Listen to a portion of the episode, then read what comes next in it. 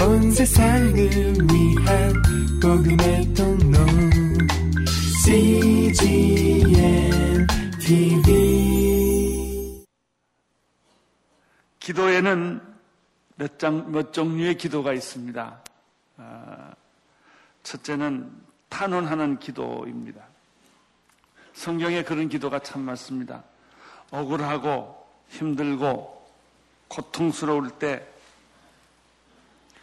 그런 현실을 구해달라고 어, 간구하는 기도입니다. 두 번째 기도는 간구의 기도입니다. 필요한 것들을 구하는 기도죠. 건강을 위해 기도한다거나 직장이나 가정의 일들을 하나씩 하나씩 필요한 것들을 하나님께 구하는 기도죠. 간구의 기도. 또 세 번째 감사의 기도가 있습니다. 하나님께서 베푸신 은혜를 기억하며 지나온 일들을 생각해 볼 때 하나님께 감사를 드리는 눈물의 기도입니다. 네 번째는 고백의 기도입니다. 잘못을 뉘우치고 회개하고 자신의 실수와 허물을 고백하는 기도입니다. 다섯 번째는 찬양하는 기도, 찬양하고 예배하는 기도인데 하나님께서 하신 위대한 일을 찬양하고 그의 창조와 구원을 노래하고 예배하는 그런 기도입니다. 성경에 보면 아주 유명한 기도들이 많이 있습니다. 그 대표적인 것은 아브라함의 중보 기도입니다. 소돔과 고모라가 유황불로 망하게 되었을 때 아브라함은 하나님과 단둘이 마주쳐서 하나님 꼭 소돔과 고모라를 유황불로 없애버리시겠습니까? 어, 의인 열명이었으면 어떻겠습니까? 이렇게 외쳤던 아브라함의 기도가 있습니다. 다윗의 기도는 아주 유명합니다. 시편을 만들었죠. 또 예수님을 태어나게 했던 마리아, 마리아가 예수님을 잉태하고 나서 마리아의 송가, 마리아의 기도, 마리아의 찬양이 있습니다. 아, 어떻게 나와 같은 천한 여자에게 하나님 아들을 잉태할 수 있는 축복을 주셨는가? 그래서 아주 감동을 하고 엘리사벳과 함께 찬양하는 기도가 있죠. 무엇보다도 그 기도의 모델은 주기도문일 것입니다. 예수님께서 너희는 기도를 이렇게 하라. 중언부언 하지 말고 어, 기도를 이렇게 하라. 그리고 요한복음 17장에 가면은 예수님의 위대한 중보 기도가 한 장 전체가 나옵니다. 이렇게 어, 이스라엘 백성들은 기도를 먹고 살았던 민족이었습니다. 하나님의 사랑의 사람의 특징은 기도를 먹고 사는 사람들이다. 빵을 먹고 사는 것이 아니라 말씀을 먹고 산다는 말씀이 있던 것처럼 하나님의 사람의 특징은 기도를 호흡하고 기도를 숨쉬고 기도를 먹고 사는 것이다. 오늘 말씀을 보면 이스라엘 백성들이 현실의 고통 앞에서 그들이 예언을 들을 때는 희망이 찼어요. 어, 예언자를 통해서 이스라엘은 회복된다. 이스라엘은 어, 다시 하나님께서 들어 쓰신다라는 예언의 말씀을 들을 때는 희망차고 어, 기쁨에 충만했지만 현실로 돌아봐 보면 너무나 고통스러웠던 것이죠. 현실 속에서 현실의 고통을 잊을 수 있었던 것은 예언의 말씀이에요. 나는 여러분에게도 여러분을 향한 예언의 말씀이 들리기를 바랍니다. 그 예언의 말씀이 들리면 현실의 고통을 다 이겨낼 수가 있습니다. 이 현실의 고통 앞에서 이스라엘 백성들은 하나님 앞에 두 가지 기도를 합니다. 탄원 기도를 합니다. 하나님, 너무나 힘이 듭니다. 고통스럽습니다. 어렵습니다. 도와주십시오. 하소연하는 기도를 하는 거예요. 또 그러다 보면 탄원 기도를 하다 보면 자기의 잘못을 알게 됩니다. 자기의 잘못을 깨닫게 됩니다. 기도를 깊이 하면 하나님 발견합니다. 기도를 깊이 하면 자신을 발견하게 됩니다. 기도를 깊이 하면 자신의 허물을 알게 됩니다.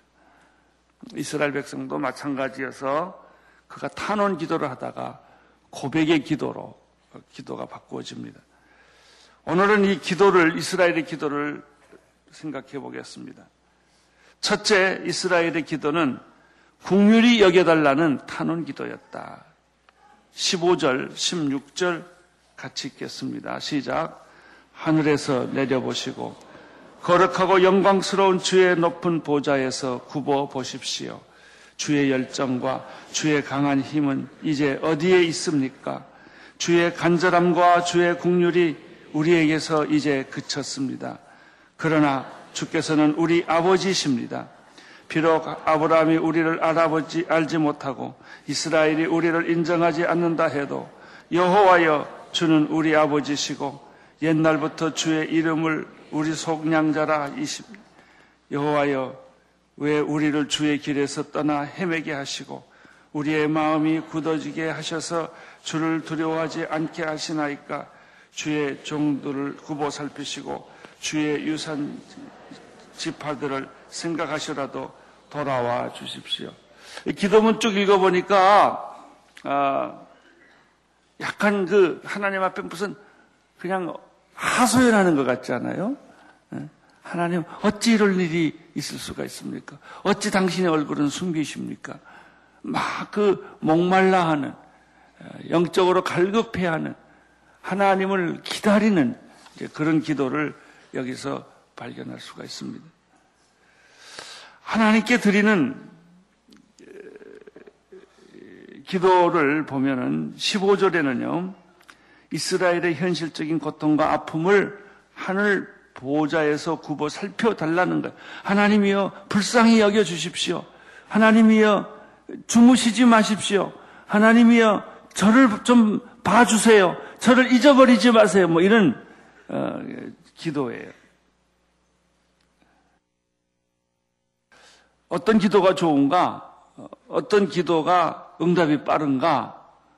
어, 어떤 기도를 하나님께서 원하시는가? 어, 때로는 조용한 기도를 좋아하세요. 점잖은 기도. 그러나 어떤 때는 절규의 기도를 하나님이 들으세요. 누구든지 그러잖아요. 절규하면 듣잖아요. 저기 막 하소연하고 절규하는 사람이 원고 써서 이야기하는 거 봤어요? 원고 써놓고 지금 절규 탁 절규하고 그렇지 않아요. 한에 있는 사람은 언어가 속에 다 있어요. 누가 안 가르쳐 줘도 원고를 안 봐도 일사천리로 나오는 거예요. 그냥 한 시간, 두 시간 거품 몰고 막 얘기해. 너무 힘들어서. 근데 그런 얘기는 살아있는 얘기예요. 머리로 하는 얘기거나 책 보고 하는 얘기가 아니에요. 삶의 현장에서 일어나는 어, 고통스러운 외침, 피와 살이 터지는 그런 피 묻은 얘기들이죠.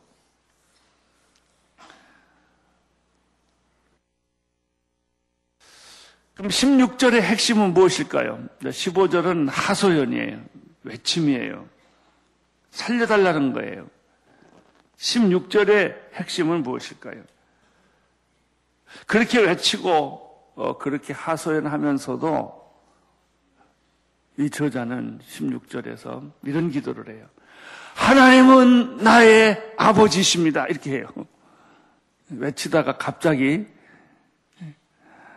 어, 뭐 아버지한테 뭐 하소연을 한참 하다가 갑자기 아버지 옷자락을 붙잡고 아버지는 내 아버지예요.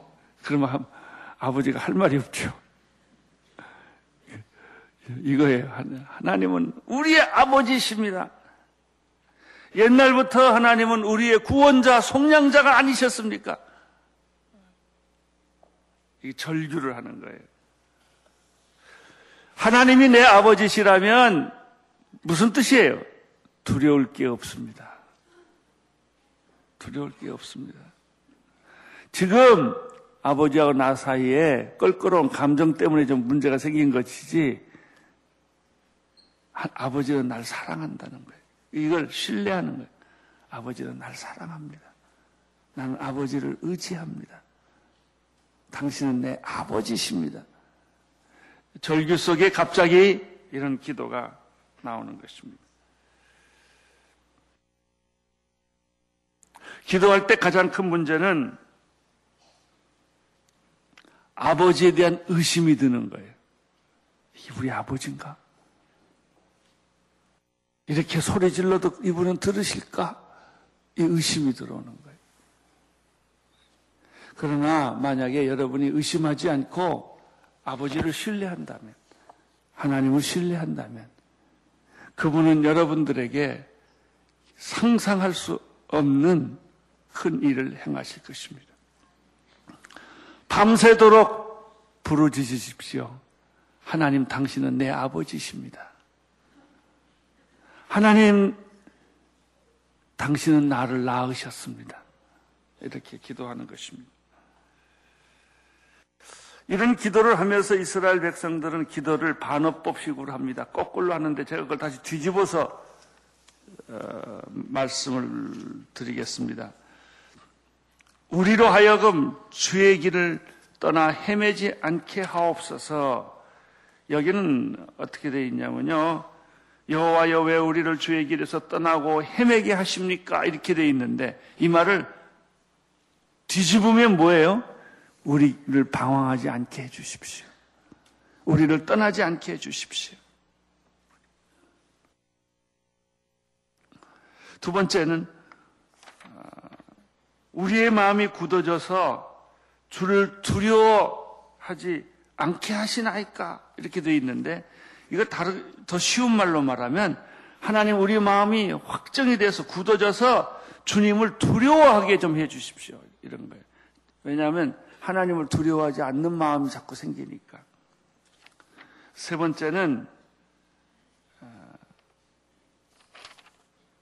주의 종들을 불쌍히 여겨 돌아와 주십시오. 라고 기도합니다.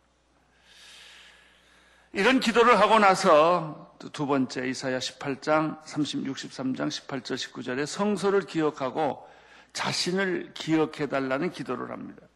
18절 19절 같이 읽겠습니다. 시작.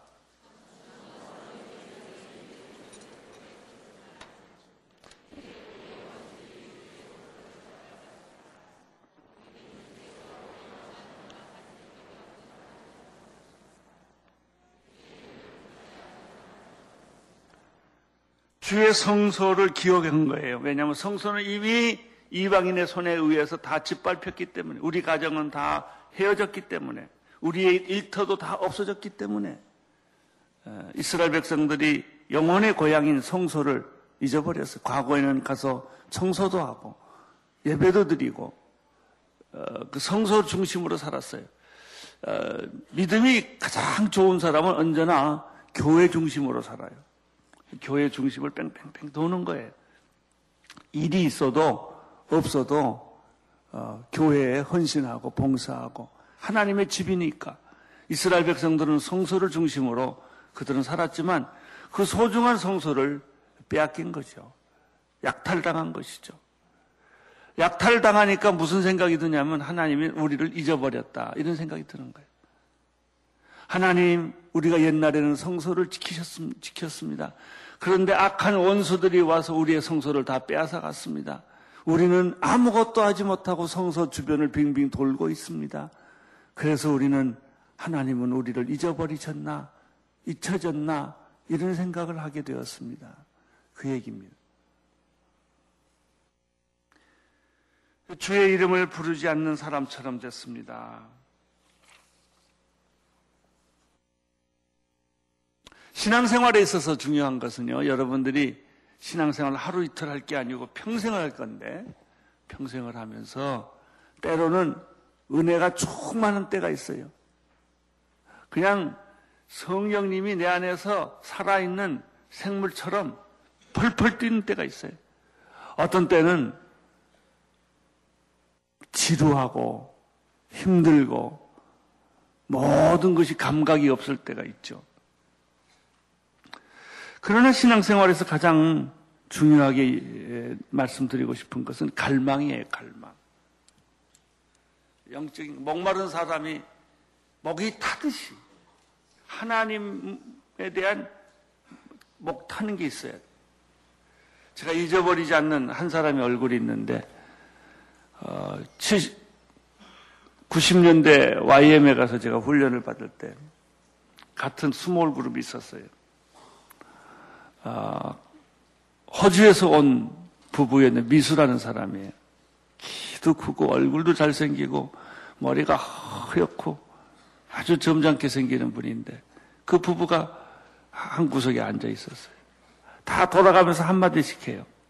한마디씩 하는데 아, 이 사람은 자기 차례가 오니까 눈물을 걸썽걸썽 하면서 이런 말을 하더라.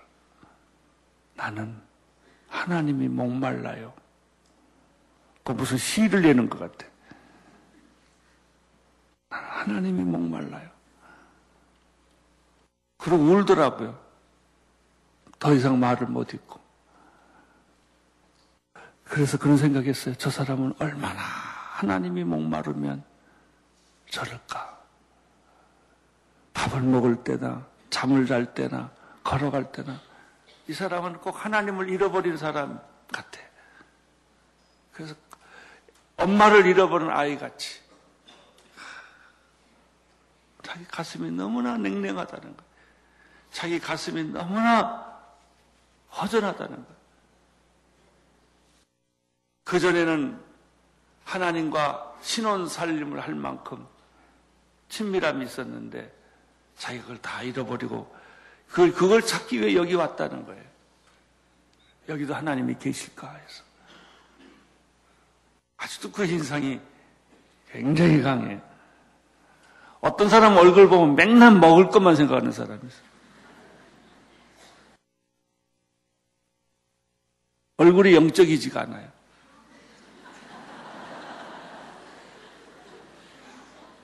어떤 사람은 욕심만 많고 옷 입을 것만 생각하고 자동차만 생각하고 사업만 생각하고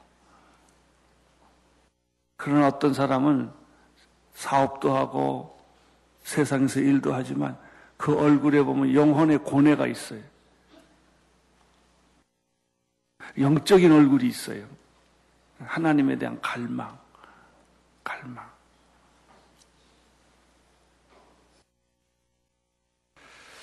하나님의 궁일한 마음을 기다리는 영적 태도, 이것을 다른 말로 말하면 가난한 마음이에요. 마음이 가난한 자는 복이 있다라고 했을 때 그 가난한 마음이에요. 이러한 하나님에 대한 열정, 하나님에 대한 갈망, 하나님에 대한 목마름이 하나님께로 가는 지름길이라는 사실입니다. 성전을 회복시켜 주십시오. 하나님 나는 잊혀진 존재입니까? 나는 잊혀진 존재입니까?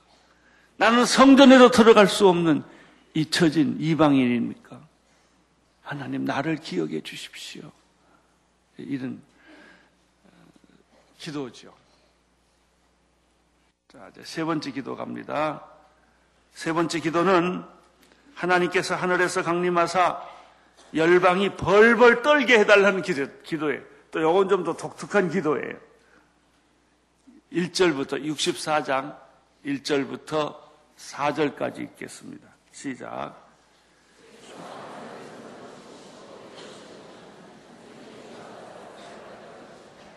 불이 나무 가지를 활활 살아버리듯 불이 물을 펄펄 끓게 하듯 내려오셔서 주의 원수들에게 주의 이름을 알리시고 저 나라들이 주 앞에서 떨게 해 주십시오. 주께서 내려오셔서 하신 일들은 우리가 생각하지 못했던 일입니다. 그 엄청난 일을 하셨을 때 산들이 주 앞에서 벌벌 떨었습니다. 그 일은 예로부터 아무도 들어보지 못한 일이었습니다. 귀로 듣지도 못했고 눈으로 보지도 못한 일이었습니다.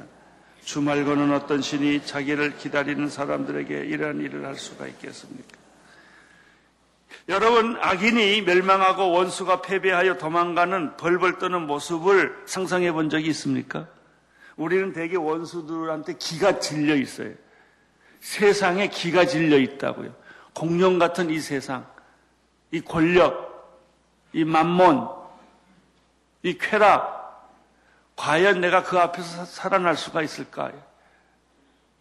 자신감이 없는 거죠. 그러나 이 예언자의 이, 기, 이 기도는 그런 것이 아니에요. 하나님, 하늘을 찢으시고 하나님이 내려오셔서 당신의 그 위엄과 능력과 당신의 권세를 보여주시면은 원수들이 벌벌 떨며 도망갑니다. 이거예요.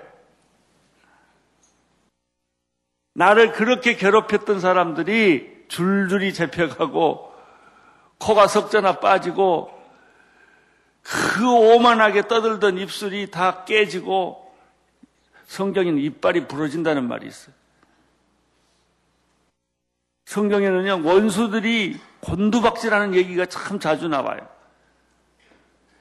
원수들한테 말할 수 없이 수모를 당하고 수치를 당하고 어려움을 겪었던 사람들이 원수가 그렇게 적설하게 참패하는 걸 볼 때 얼마나 영적으로 통쾌한 것이 있겠어요.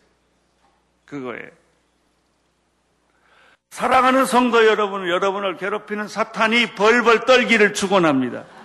사탄이 꼬리를 내리고 도망가게 되기를 축원합니다. 사탄이 울고 통곡하고 소리 지르고 돼지떼에 다 들어가는 역사처럼 그런 일이 일어날 것입니다.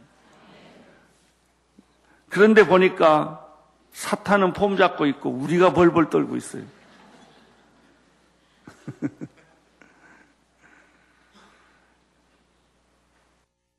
토요일 날 우리 하신주 선교사가 그 예화를 들어서 제가 아주 적어놨어요.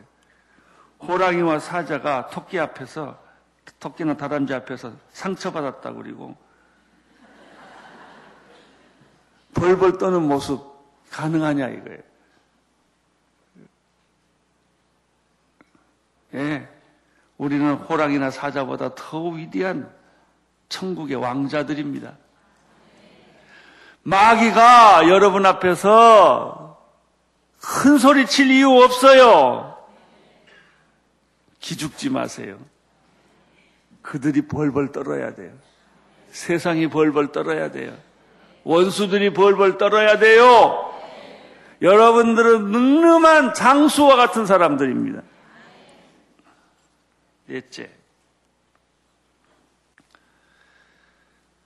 이제 시온은 이렇게 하소연하며 탄원하면서도 자기 자신의 범죄에 대해서 솔직히 고백하고 절망합니다. 5절, 7절까지 읽겠습니다. 시작. 주께서 정의를 기쁨으로 실천하고 주의 길을 걸으면서 주, 주를 기억하는 사람 찾아오시면 기뻐하시는데 보십시오. 우리는 계속 잘못을 저질러서 주께서 노여워하셨습니다. 그러니 우리가 어떻게 구원을 받겠습니까? 우리는 모두 부정한 사람이 됐으니 우리가 실천한 의로운 행동은 더러운 옷과 같습니다. 우리는 모두 나무 잎처럼 시들었으니 우리의 죄가 바람처럼 우리를 쓸어내고 있습니다. 아무도 주의 이름을 부르지 않고 주에 붙들려고 애쓰는 사람이 없습니다. 그래서 주께서 우리의 얼굴을 숨기시고 우리의 죄 때문에 우리를 녹이셨습니다. 고백입니다, 고백. 때로는 하나님 앞에 진솔한 고백이 필요합니다. 아홉 가지가 있어요. 첫째는 우리가 계속 잘못을 저질러서 주 앞에서 노염을 샀습니다. 라는 고백이. 두 번째, 우리는 모두 부정한 사람이 되었습니다. 세 번째, 내가 했던 의로운 행동은 더러운 옷이었습니다. 나무처럼, 나무 잎처럼 시, 시, 시들었고 우리 죄는 우리를 쓸어버렸습니다. 아무도 주의 이름을 부르지 않고 주를 붙들려고 애쓰지도 않았습니다. 주께서 우리에게 얼굴을 숨기셨고 주께서 죄 때문에 우리를 녹이셨습니다. 이런 고백을 하는 거예요. 아마 이런 고백을 할 때는 눈물이 있었겠죠. 비참함이 있었겠죠. 얼굴이 찡그러졌겠죠. 그러나 얼굴이 찌그러지는 그것은 당신이 사로 태어나는 것을 의미합니다. 이제 황폐한 시온을 구원해달라는 탄원의 기도를 8절부터 12절까지 합니다. 시작. 그러나 여호와여 주는 우리 아버지십니다. 우리는 주의 진흙이고 주는 토기장이십니다. 우리는 모두 주의 손이 만드신 작품입니다. 여호와여 너무 많이 노여하지 마십시오. 우리 죄를 영원히 기억하지 말아 주십시오. 우리를 눈여겨 보아 주십시오. 우리는 모두 주의 백성입니다. 시온이 광야가 됐고 예루살렘이 폐허가 됐습니다. 우리의 조상의 주를 찬양하던 거로 거룩하고 영광스럽던 우리의 성이 불타 버렸고 우리가 소중하게 여기던 모든 것이 황무지가 되었습니다. 여호와여 이 모든 일에도 주께서 불러서 계시겠습니까? 우리가 엄청난 고통을 당하는데도 그저 잠잠히 계시겠습니다. 이제 이 63편, 64편 이 이스라엘의 기도의 윤곽을 대충 잡으셨죠. 어떤 기도를 이 사람이 하고 있는가.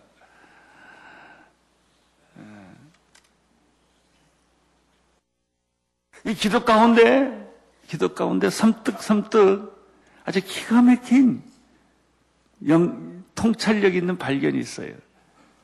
그게 구절이에요. 아, 이렇게 막 고백하고 그냥 눈물 흘리고 얼굴 찔그리고 그냥 가슴 쥐어 짜고 이제 이렇게 기도하다가 그리고 주님 난못 살겠습니다 이러고 막 얘기를 하다가 문득 이 구절 같은데 이런 말이 튀어나오는 거예요. 하나님은 우리 아버지십니다. 그런 그 그런 사이에 요 말이 튀어나오는 거예요. 그러니까요, 막 징징대고 울고 소리 지르고 그냥 난리 치세요. 그러다가도 중간에 요 말만 빼지 마세요. 울 수도 있고 통곡할 수도 있고 원망할 수도 있고 하소연할 수도 있고 너무 힘드니까 삶이라는 게 너무 고통스러우니까 그러다가도 9절, 8절 그러나 여호와여 주는 우리 아버지십니다. 주는 우리는 주의 흙이고 진흙이고 하나님은 토기장이십니다. 그리고 우리 모두는 주의 손이 만든 작품입니다. 하.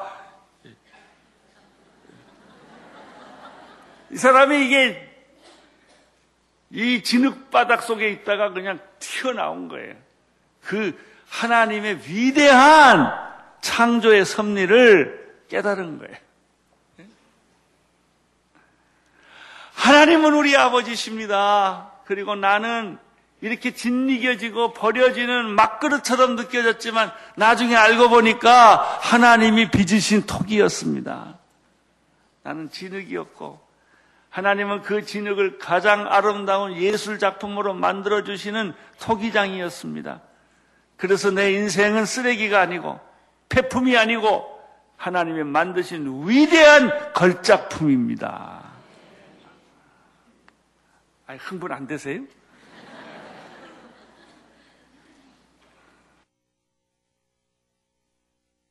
나의 존재가 살아나고, 나의 가치가 살아나고, 나의 영광스러운 모습이 지금 여기서 막 살아나지 않아요?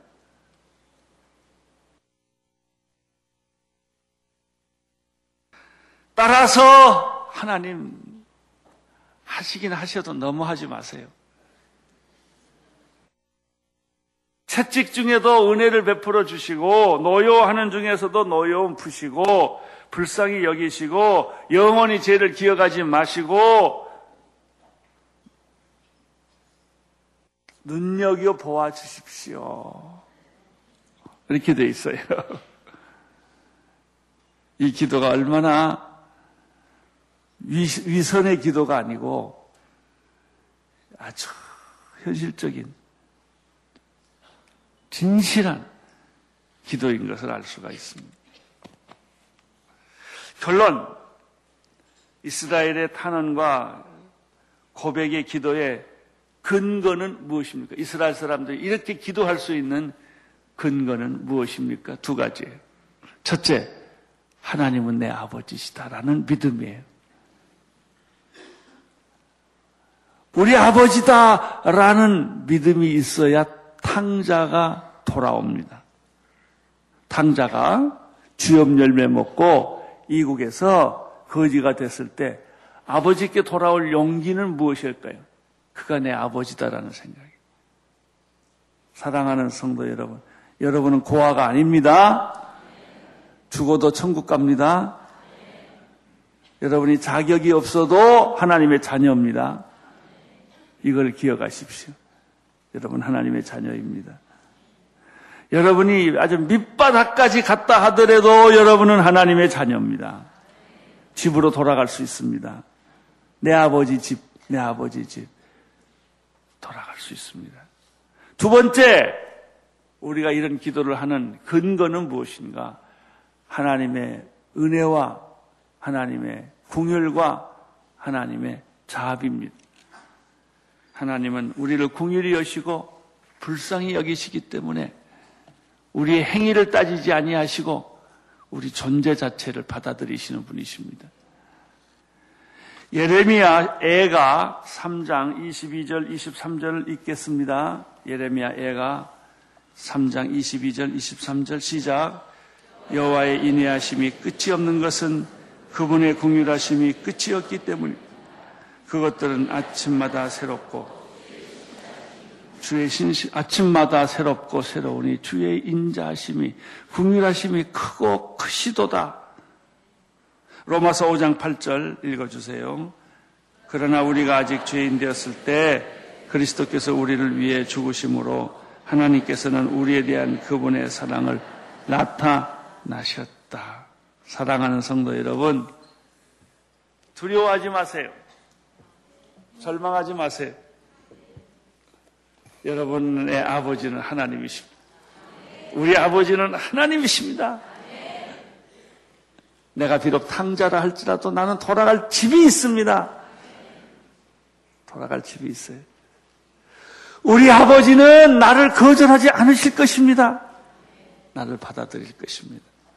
또 한 가지, 하나님의 은혜는 무한하시다는 거예요. 자비는 무한하십니다. 하나님의 용서는 끝이 없습니다. 하나님은 우리를 받아들이고 마실 것입니다. 할렐루야. 두려워하지 말고 다시 희망을 가지십시오. 회복되십시오. 아버지 품으로 돌아오십시오. 성경책을 다시 드십시오. 무릎 꿇고 기도하기를 시작하십시오. 여러분이 포기했다가도 오늘 다시 성경책 드세요. 교회 다시 나오세요. 오늘만 나오지 말고 다음 주에 또 나오세요. 할렐루야.